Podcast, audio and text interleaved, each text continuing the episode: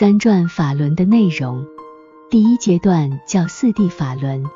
佛陀主要为五比丘等小乘听众，宣讲了以阿含经等为主的小乘经典，重点诠释四谛、十二因缘、五蕴、十二处、十八界、三十七道品等佛教基础哲学，建立佛教的基本观点。从佛教的哲学观点来说，这个阶段重点诠释小乘哲学和建立基本佛教哲学构架，较少谈及大乘佛法。而《阿弥陀经》属于大乘经典，因此并不属于这一阶段。初传法轮的经典主要就是四部《阿含经》等，论点主要有《大毗婆娑论》《俱舍论》等，律典有《四分律总论》《律仪三百颂》等。第二阶段叫无相法轮，也叫无自性法轮，其代表经典是《般若经》。《般若经》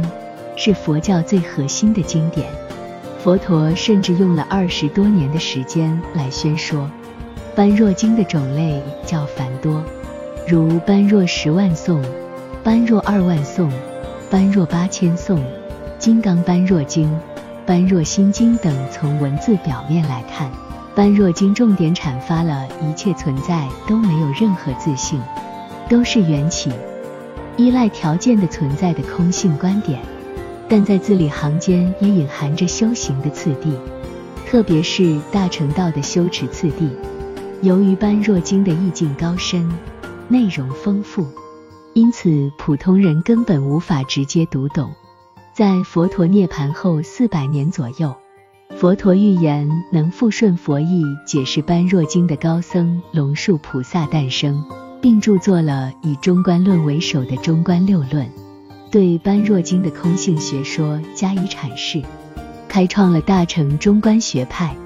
约在佛陀涅槃九百年左右，无著菩萨因难以读懂《般若经》而修持弥勒法门，后升至兜率净土。在弥勒菩萨前听讲了以般若现观庄严论为主的弥勒五论，传出了解释般若经隐逸修道次第的大乘广行派。第三阶段叫善变法轮，其代表经典是解深密经。